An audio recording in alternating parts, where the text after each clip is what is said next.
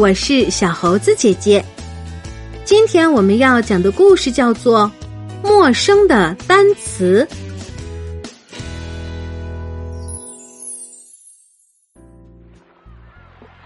每天早上，当佑乐和爸爸妈妈一起来到沙滩上的时候，总有另一个女孩先到了，和她的家人一起。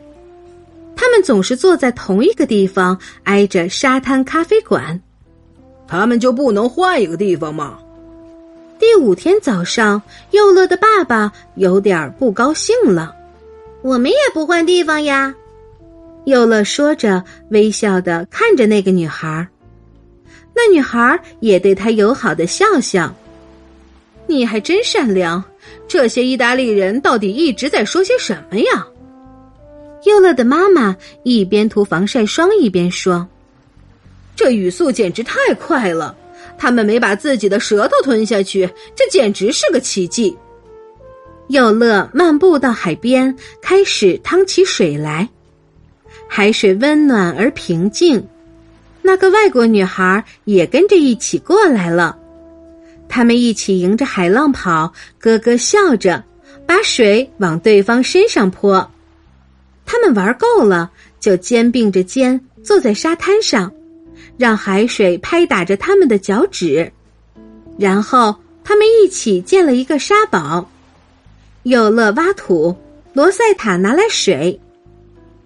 佑乐知道了他新朋友的名字，因为罗塞塔的奶奶总是在沙滩上大喊：“罗塞塔，罗塞塔。”佑乐很高兴的告诉了罗塞塔自己的名字，罗塞塔听起来可比佑乐好听多了。他们用贝壳装饰沙堡，佑乐摆出一个心形，罗塞塔则摆出一朵朵小花。到最后没有合适的贝壳了，他们俩就相视一笑，跳进他们的作品里。有时。罗塞塔有些胖胖的奶奶给他们俩小饼干吃，这时佑乐就会拿来饮料。妈妈总是觉得饮料不够他们喝的，但是，一到妈妈躺在长椅上睡觉的时候，佑乐就会从妈妈包里拿出装着果汁的水杯，跟罗塞塔一起分享。旅行的第七天，佑乐一家到了沙滩的时候。罗塞塔还没来，太好了！有乐的爸爸说：“我们终于能站到最好的位置了。”有乐找遍了整个沙滩，都没有看到罗塞塔。两个小时的无所事事后，他们终于来了。但是这次不是罗塞塔一家一起来的，只有罗塞塔和他有些胖胖的奶奶。罗塞塔扑通一声躺在了长椅上，朝着佑乐笑了笑。佑乐马上跑向大海，但是罗塞塔留在了沙滩上。回去的时候，他递给了佑乐一个小小的贝壳手链，佑乐差点都戴不进去了。然后罗塞塔把一张小纸条塞进了佑乐的手里，那张纸条上写着什么？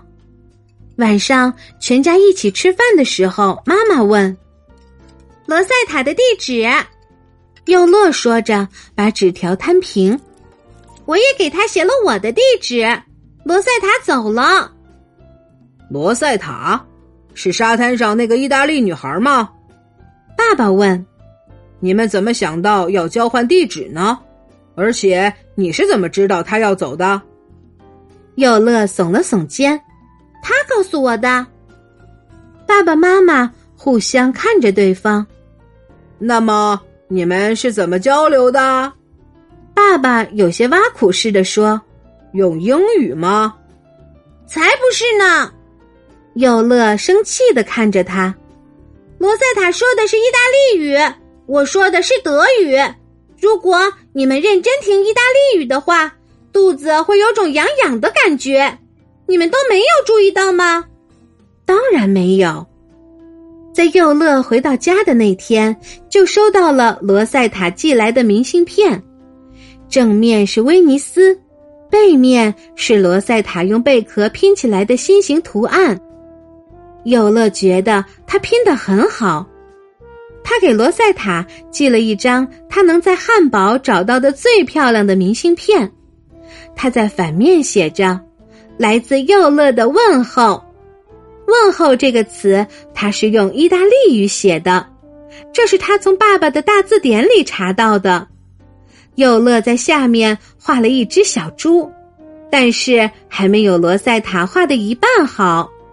于是他在小猪的下面写了意大利语的小猪两个字，这是为了以防万一嘛。亲爱的小朋友，如果你遇到了一个和你说着不同语言的人，你会怎样和他交流呢？好啦，今天的故事就是这些内容。喜欢小猴子姐姐讲的故事，就给我留言吧。也欢迎你把今天的故事分享给你的好朋友们。关注小猴子讲故事，收听更多精彩内容。我们明天再见。